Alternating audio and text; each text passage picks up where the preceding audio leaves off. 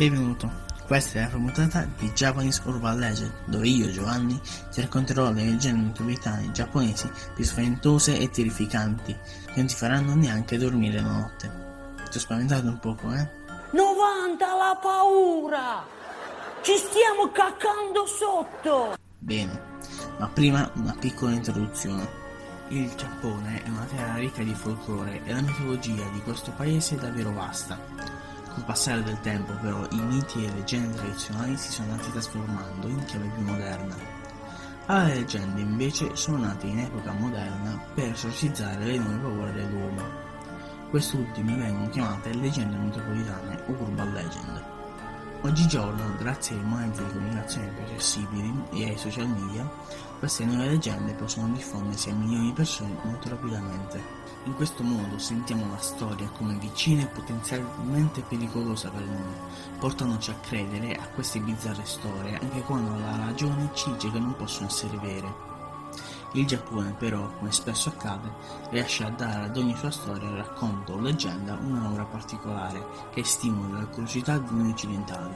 Ed ora è tempo di raccontare. Si narra che qualche anno fa, in Giappone, una ragazza avesse ricevuto in dono uno specchio dalla madre.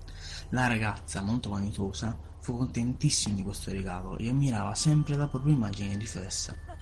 Iniziò a voler essere sempre più bella e sempre più magra, fino a cadere nella trappola dell'anoressia.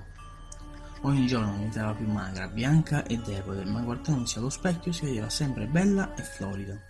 Un giorno volle decorare il suo specchio e decise di colorarlo di viola. Dopo poche decorazioni, però, questa ragazza iniziò a vedersi per quello che era, uno scheletro pallido e malaticcio. La giovane si infuriò a quella vista e gettò lo specchio a terra, mandandolo in frantume. Tuttavia se ne pentì immediatamente. Poco dopo sarebbe stato il suo ventesimo compleanno non uscì mai a festeggiarlo perché venne investito da un'auto e ucciso quasi immediatamente. Le sue ultime parole furono specchio viola, specchio viola, specchio viola. I genitori cercarono lo specchio viola nella stanza della ragazza, invano. I giovani della zona iniziarono a parlare della sua morte ed iniziarono a girare delle voci sulla ragazza in tutto il paese. Poco dopo la sua morte, molti giovani iniziano a morire in strane circostanze, tutti al compimento del ventesimo anno d'età. Due erano i fatti misteriosi che circondavano questi sinistri decessi. Uno che non si poteva stabilire con certezza la causa della morte, mentre la seconda era che nelle loro stanze venivano sempre ritrovati dei pezzi di vetro viola. Da quel momento in poi le parole specchio viola sono considerate maledette. La leggenda racconta che chiunque vi ricordi nel giorno del proprio ventesimo compleanno muoia. Queste parole sono un pericolo per tutti coloro che hanno meno di vent'anni. Se non avete compiuto ancora vent'anni, dimenticate questa storia e queste parole maledette. Non pensate più a questa frase e toglietevi dalla testa l'immagine dello specchio viola. Ne va della vostra vita. Mi sorprende come un oggetto così in uso comune come uno specchio possa creare così tanti problemi. Se mi stai ascoltando ed oggi è il tuo ventesimo compleanno, ho qualcosa da dirti. Buon compleanno, specchio viola. Negli anni Ottanta, in Giappone, una ragazza voleva farsi un buco alle orecchie, ma i suoi genitori la reputavano troppo giovane e glielo impedirono. La ragazza li pregava ogni giorno perché tutte le sue compagne di classe avevano i buchi alle orecchie e lei era l'unica a non averli. Li pregò e li pregò finché i suoi genitori, esasperati, decisero di acconsentire.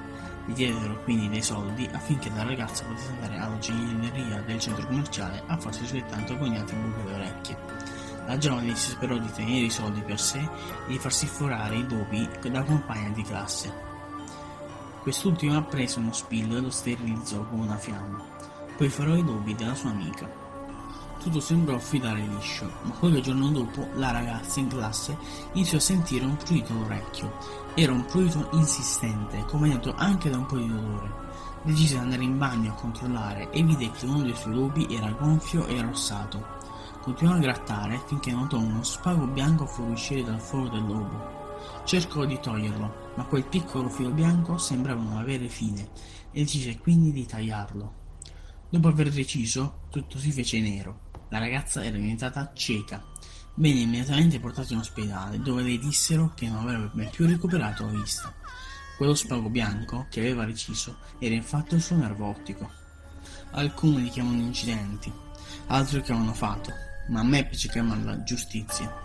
Se è disposti per avere qualcosa a discapito della qualità, vedrà sicuramente il punto di vista della situazione. Questa prima puntata finisce qui, ma ci rivedremo presto con me Giovanni a una prossima terrificante puntata di Japanese Urban Legends.